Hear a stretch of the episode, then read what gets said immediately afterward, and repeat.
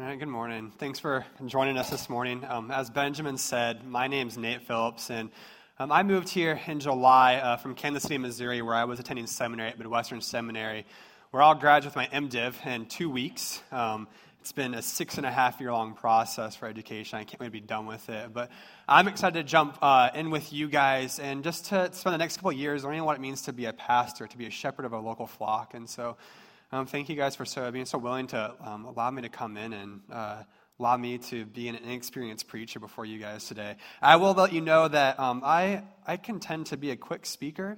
And uh, in the first service, I was informed that I spoke quite quickly. And I told Benjamin this, and Benjamin said that, um, well, he should have been there on Tuesday because apparently I was even faster on Tuesday. So maybe today or this service, I'll be the perfect speed. But I apologize ahead in advance if I talk quite fast. So um, but to morning, we're going to be in uh, Job 19. Um, and before we jump into the passage, just a little bit of background info. Job 18 is uh, Bildad, one of Job's three friends, has just spoken to Job. And Bildad has told uh, Job that God punishes the wicked. And Bildad's absolutely correct. God does punish the wicked uh, whether this happens here on earth or when it happens in death when they stand before the judge. The wicked will be punished. But where Bildad goes wrong in chapter 18 is Job is not wicked. And Job knows this. And that is where the response comes in chapter 19. So we're going to read Job 19, 1 through 27 together. I'll pray, and then we'll jump right in.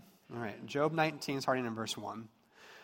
Then Job answered and said, How long will you torment me and break me in pieces with words? These ten times you have cast reproach upon me.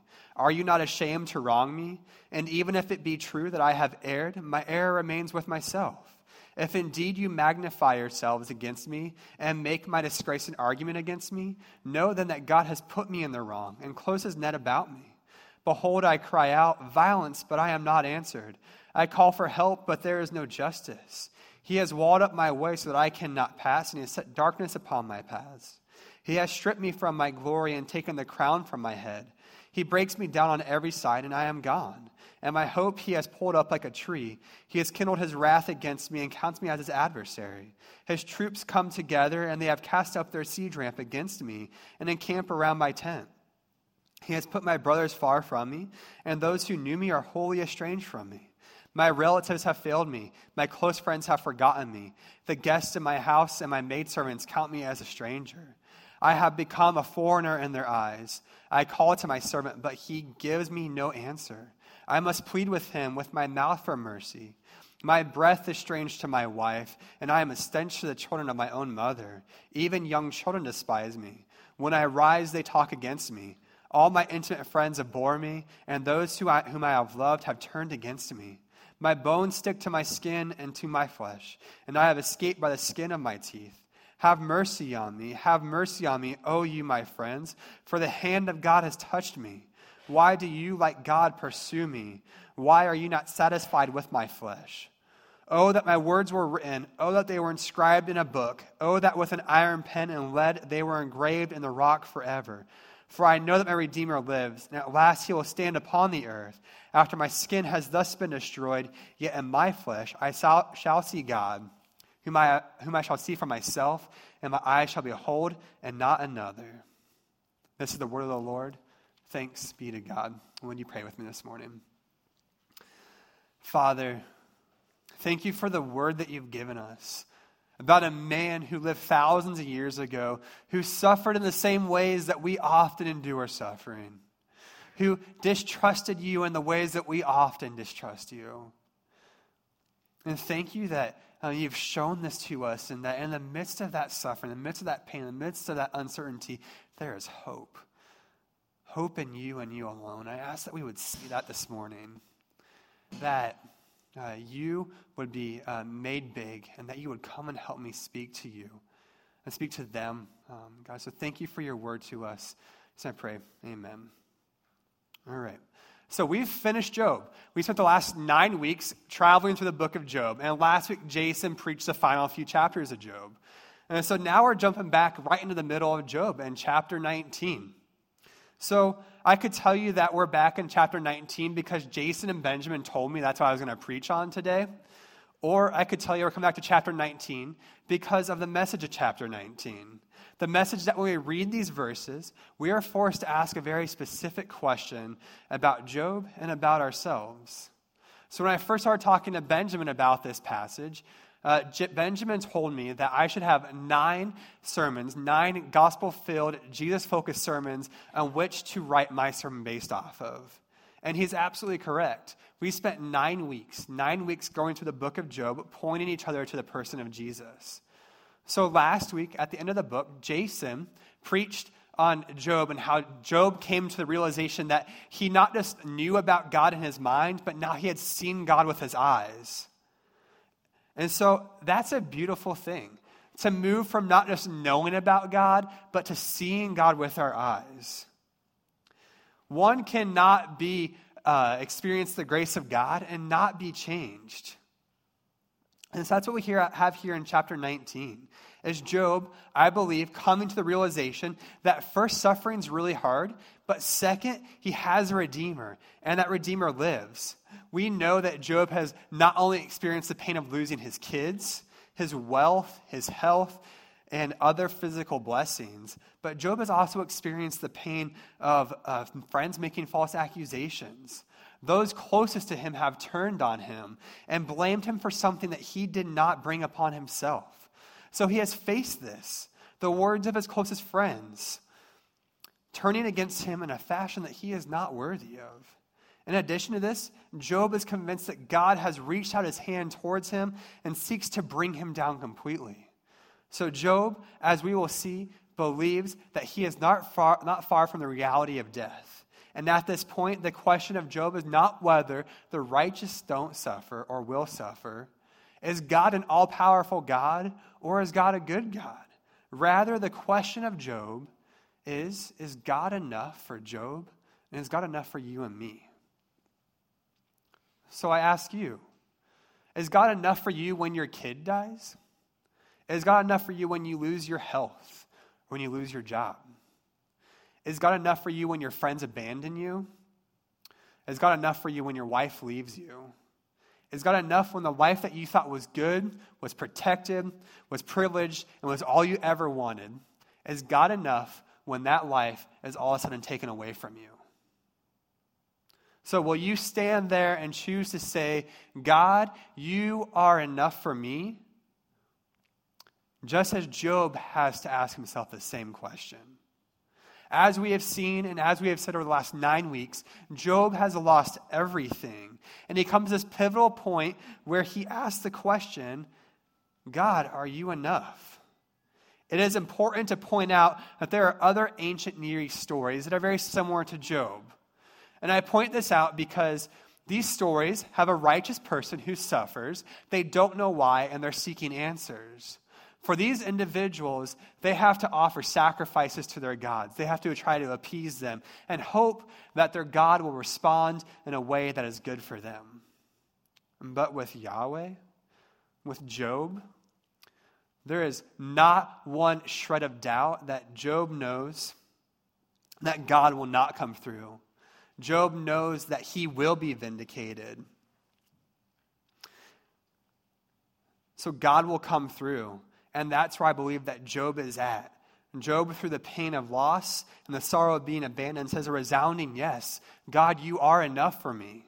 But this is not easy. As we have seen, Job has faced much suffering, and he will continue to, after chapter 19, lob accusations at his friends and fail to trust God. But in the midst of suffering, Job is confident and about one thing. As, and for him to come to this one thing, it has been a process a process that we are often familiar with in our own lives. So there are ways in which we are very similar to Job, and there are ways in which we are very different from Job. But first, let us talk about the ways in which we are very similar to Job and the ways in which we can relate. So, how are we like Job? We experience pain and suffering the same way Job did. We know that when all those around us leave us, abandon us, and choose to reject us, it hurts. And no one ever wishes this upon themselves. There is nothing wrong with experiencing the pain of rejection. God made us to feel, God made us to be in community, God made us to have a family. And so, therefore, when the people around us choose to leave us and reject us, it doesn't feel good, and that's the proper response. But therefore, we must face the true and raw emotions just as Job does. But where we and Job both go wrong is how we relate to or how we judge our experience with God. God was not the one who was pouring out his wrath against Job, rather, it was Satan. And so, how often do we, just as Job, have something go wrong in our life, and the first thing we ask God is, why? Why did you allow this to happen to me? When something goes wrong, we all of a sudden forget that God is a sovereign God. We fail to trust Him, and all of a sudden it becomes God's fault. Some might wonder if God is truly a good God, or if He is truly in control, why are these things happening? And we forget that God truly is a good God and that God truly is in control. We see both of these reactions in this chapter here. And the book as a whole a reaction of pain towards suffering and a reaction of a failed trust towards God. We see Job's abandonment from the community he so deeply cares about. The family has rejected him, and friends that offer sometimes good, but mostly selfish and ill conceived advice. First in verses 2 to 6, which says, How long will you torment me and break me in pieces with words? These ten times you have cast reproach upon me.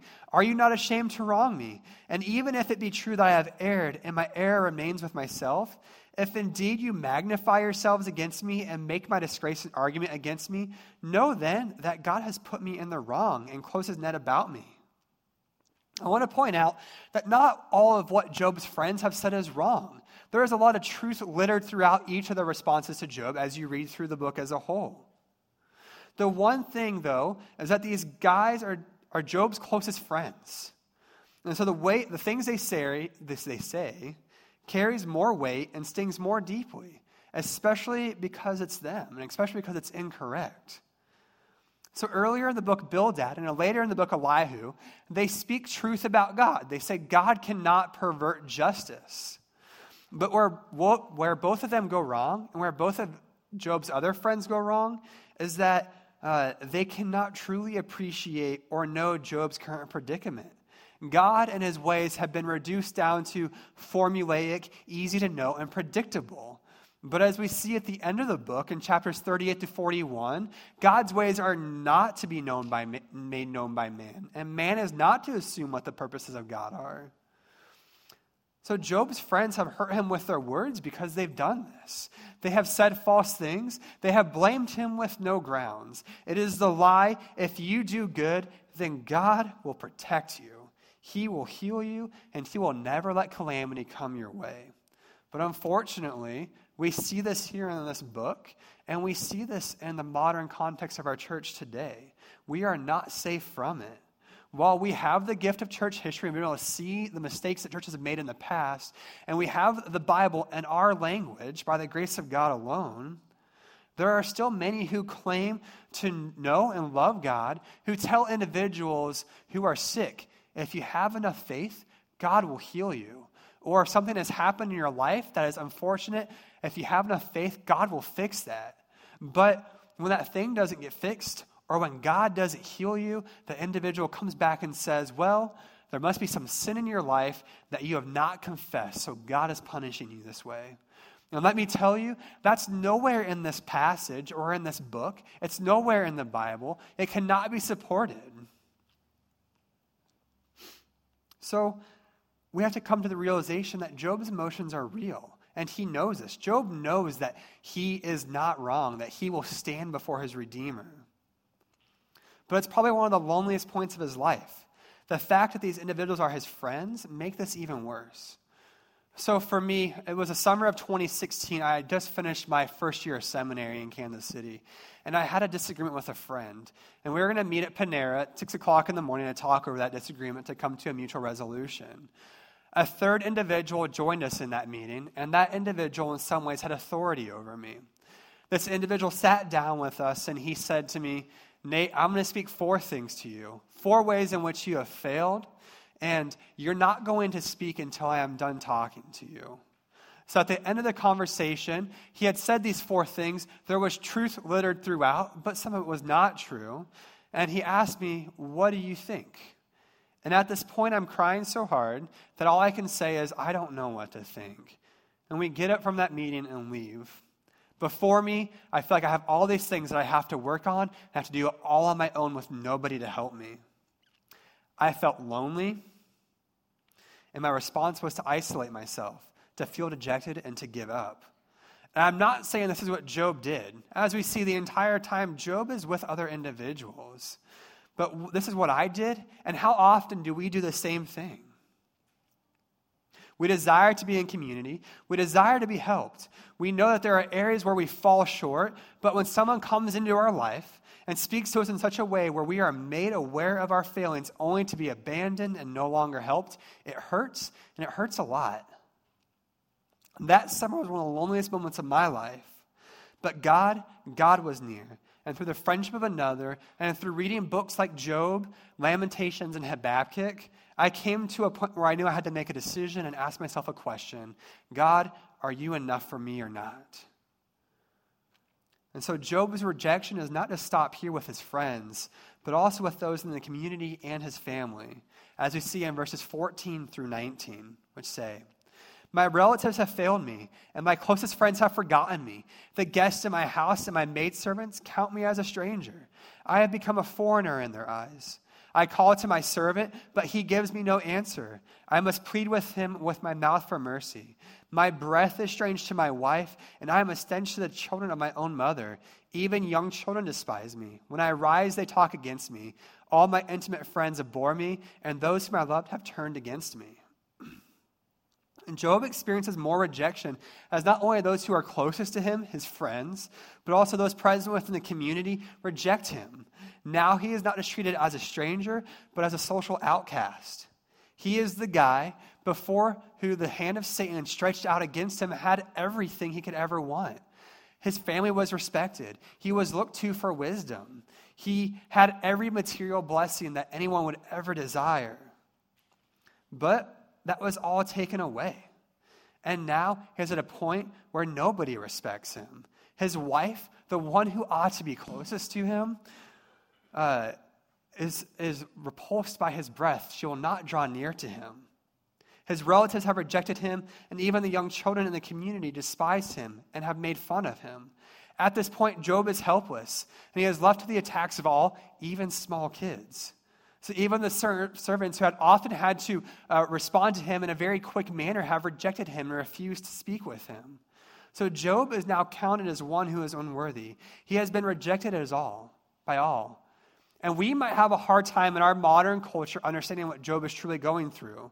I don't think any person at all experiences like, likes the experience of being rejected by their family or their community. But I would say many of us um, operate in a manner where we want to be known, we want to be respected, and we absolutely do not want to do this life alone. But consider the fact that Job lived in a patriarchal society. Your name was everything to you in the society. It depended on how successful your family was in the future after you passed away. It depended on the things you had during that time. So Job has it all taken away from him. He's rejected by his friends, his family, and his community that would cause one to ask questions of what is my purpose and why am I here? And Job has to face these very questions himself. We see at the very end of the book, in Job's final appeal in 29 to 31, that Job has uh, experienced much of these sufferings and been affected by them in a very um, horrible way. But in addition to being rejected by his closest friends and the community at large, Job now faces the reality that God is warring against him, attempting to upset him and bring him down. Job believes that just as he has been abandoned by his friends, he's now been abandoned by God. So we'll jump back in the verses 7 through 12 and read that section here. Behold, I cry out violence, but I am not answered. I call for help, but there is no justice. He has walled up my way so that I cannot pass, and he has set darkness upon my paths. He has stripped from, from me my glory and taken away the crown from my head. He breaks me down on every side, and I am gone and my hope has, he has pulled up like a tree. He has kindled his wrath against me and counts me as his adversary. His tr- troops come together, come on together. They have cast up their siege ramp against me and encamp around my tent. Job believes that God has stripped him from his glory and he seeks to be his adversary. Job is like a city in these verses that is under siege warfare. And in siege warfare, what would happen is the troops, the attacking enemy, would encircle the town, they would cut off the supply lines and starve out uh, the, end, the people in the city. At some point, the army would then build a ramp that would go over the city walls and enter the city. What ensued was complete devastation. Many people were killed, people were enslaved, and nobody was left. So, Job says here, I am like a city under siege warfare. God and his armies are attacking me. And I am not a city, though. I am only a tent. I have no one to defend me. And so he asks, Who will come to my rescue? Why will no one respond? Who will save me? Who will make this right? So, in Job's current view, the one who is supposed to be God over all things is the one who is warring against him. Job believes God's army is built up against him and there will be no way of escape for him. But this is only what he thinks. This is not what he knows. Job knows something so much greater than what he currently thinks, as we'll see in the next section. We suffer and face this suffering in a very similar way to Job. I believe this is a human thing that God has so beautifully crafted into us. But when I say we, I mean those who are Christians those who have surrendered their lives to God, and those who choose to live a life of repentance before Him and follow after Jesus. The difference is that while Job had to stand on his own proof that he was innocent, we stand on the proof of Jesus' death and resurrection, knowing that we full well deserve the suffering. But Christ has suffered in our place. We know that our Redeemer lives. We know that God is near, and that one day we will be vindicated as we stand before Him our Redeemer. Again, not on our own merit, but on the merit of Christ. So we'll read verses 20 to 22, which says, My bones stick to my skin and to my flesh. I have escaped by the skin of my teeth. Have mercy on me, have mercy on me, O you, my friends, for the hand of God has touched me. Why do you, like God, pursue me? And why are you not satisfied with my flesh? Job is weak and does not have much left. He feels as though he is about to be finished off, or at least his friends won't be satisfied until he is finished off. As God has built up his siege ramp against him, and the community has rejected him, and his closest friends have lacked the ability to comfort him, Job is done. He comes to a point of decision, and he directs these verses at his friends. After the consistent questioning, the blaming for what has been done, Job asks why. Why have you chosen to treat me in such a way? And what will be enough for you? Will your words ever be of comfort to my soul? Or do you seek to destroy me? So here, Job comes to a moment, a moment in which he must make a choice.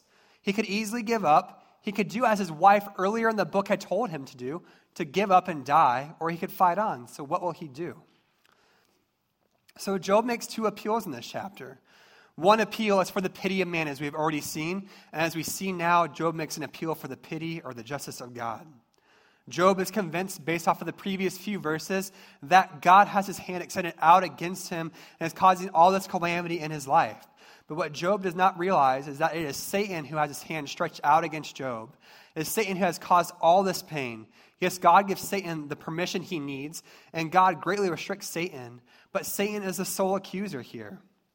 We know that Satan shows himself as an angel of light, as we see in 2 Corinthians 11.4, and that he is a great deceiver, Revelation 12.9. But Job did not know this, and how often do we not know this? How often do we look to God and blame him for the suffering that takes place in our life? Sometimes I think we do this well, though. And sometimes I think we realize quickly that Satan is an angel light.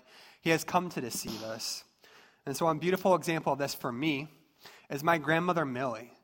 In June of 2017, my grandmother passed away at an old age and after her kidneys had failed.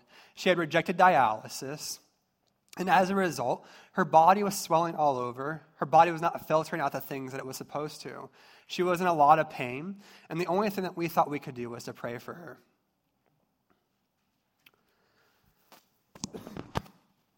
I got to be with her for the last few days. And one point, my cousin, my sister, and I were in her room with her, and we laid hands on her to pray over her.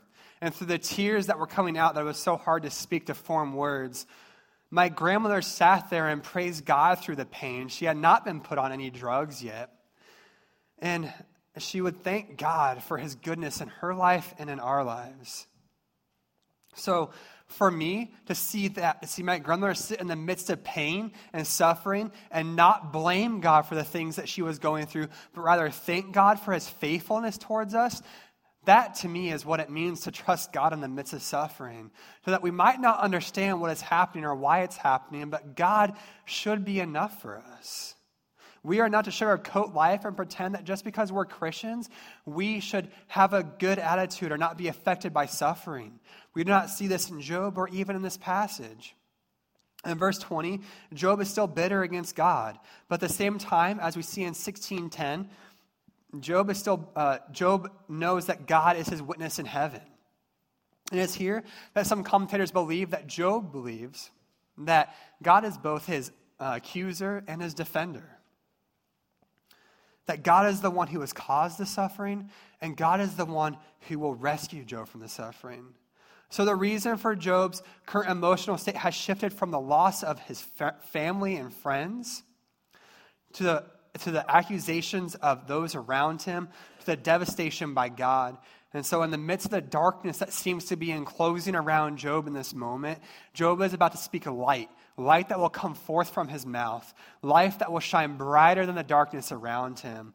He is going to proclaim for all to know and read where his, where his hope lays. So in verses 23 and 24, Job says, Oh, that my words were written, oh, that they were inscribed in a book, oh, that with an iron pen and lead they were engraved in a rock forever.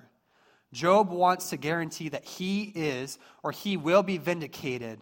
So he says, Write this down and make sure it lasts forever, forever, whether I am vindicated in life or death.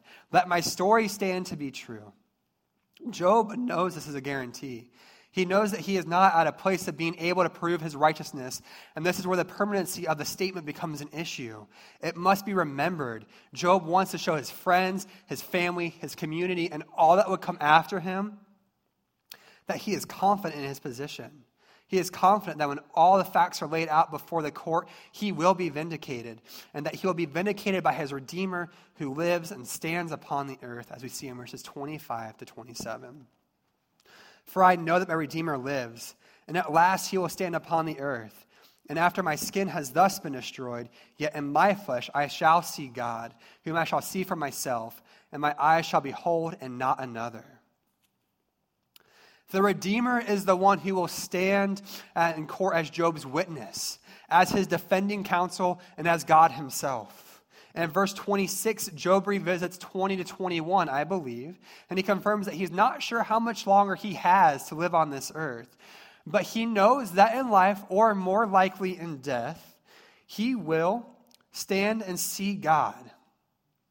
At this point, Job moves from standing on his own words and trusting in his own power to trusting God.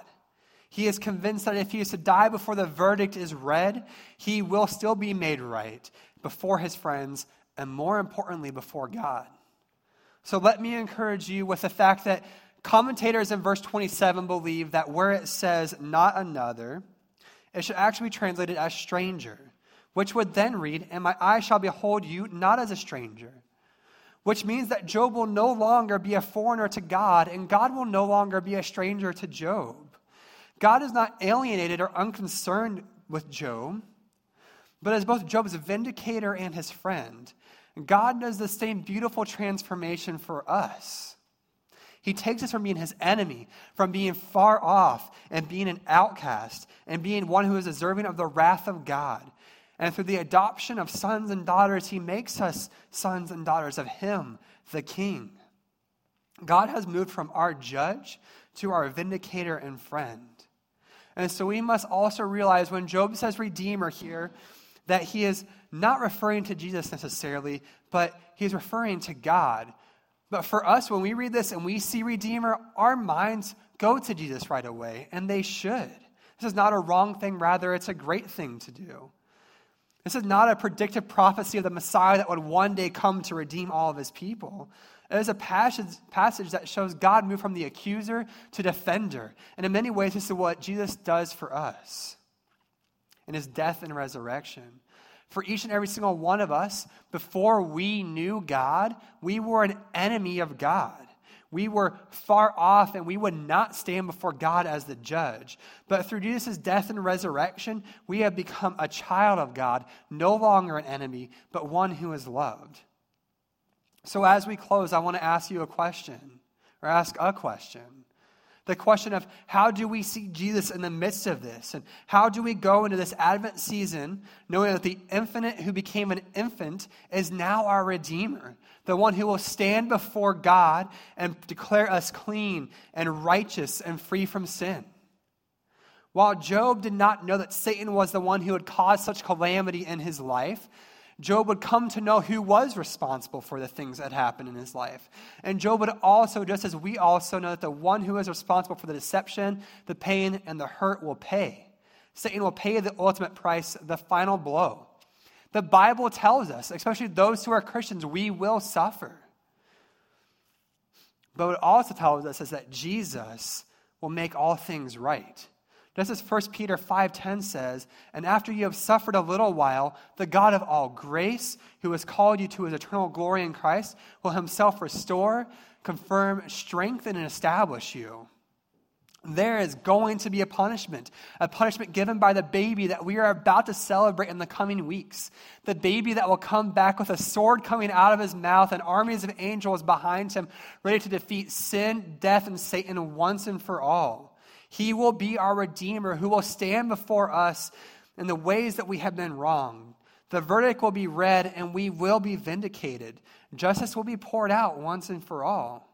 And so, as we have discussed, there are ways in which we are very similar with Job, and there are ways in which we are very different. But the biggest thing that we have hope in is that Jesus is different from Job. that Jesus is far greater than Job was or ever, ever will be. Where Job suffered involuntarily, Jesus suffered voluntarily. He came down to this earth to be a man. He lived a perfect life. He was arrested and wrongly accused, beaten beyond recognition, hung on a criminal's cross, and buried in a tomb for three days. But where death was not going to hold Job back from proving himself right, even greater is the fact that death would not hold Jesus back from breaking forth to declare victory, to defeat sin, to make a way for the righteous to become righteous, for the sinner to be made clean, for those who will suffer to, in the midst of suffering, stand firm and to say, Jesus, you are enough.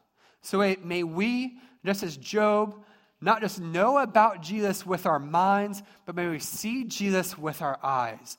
Let's be a people that, in the midst of suffering, are marked by the unwavering hope that we have in Him and in Him alone.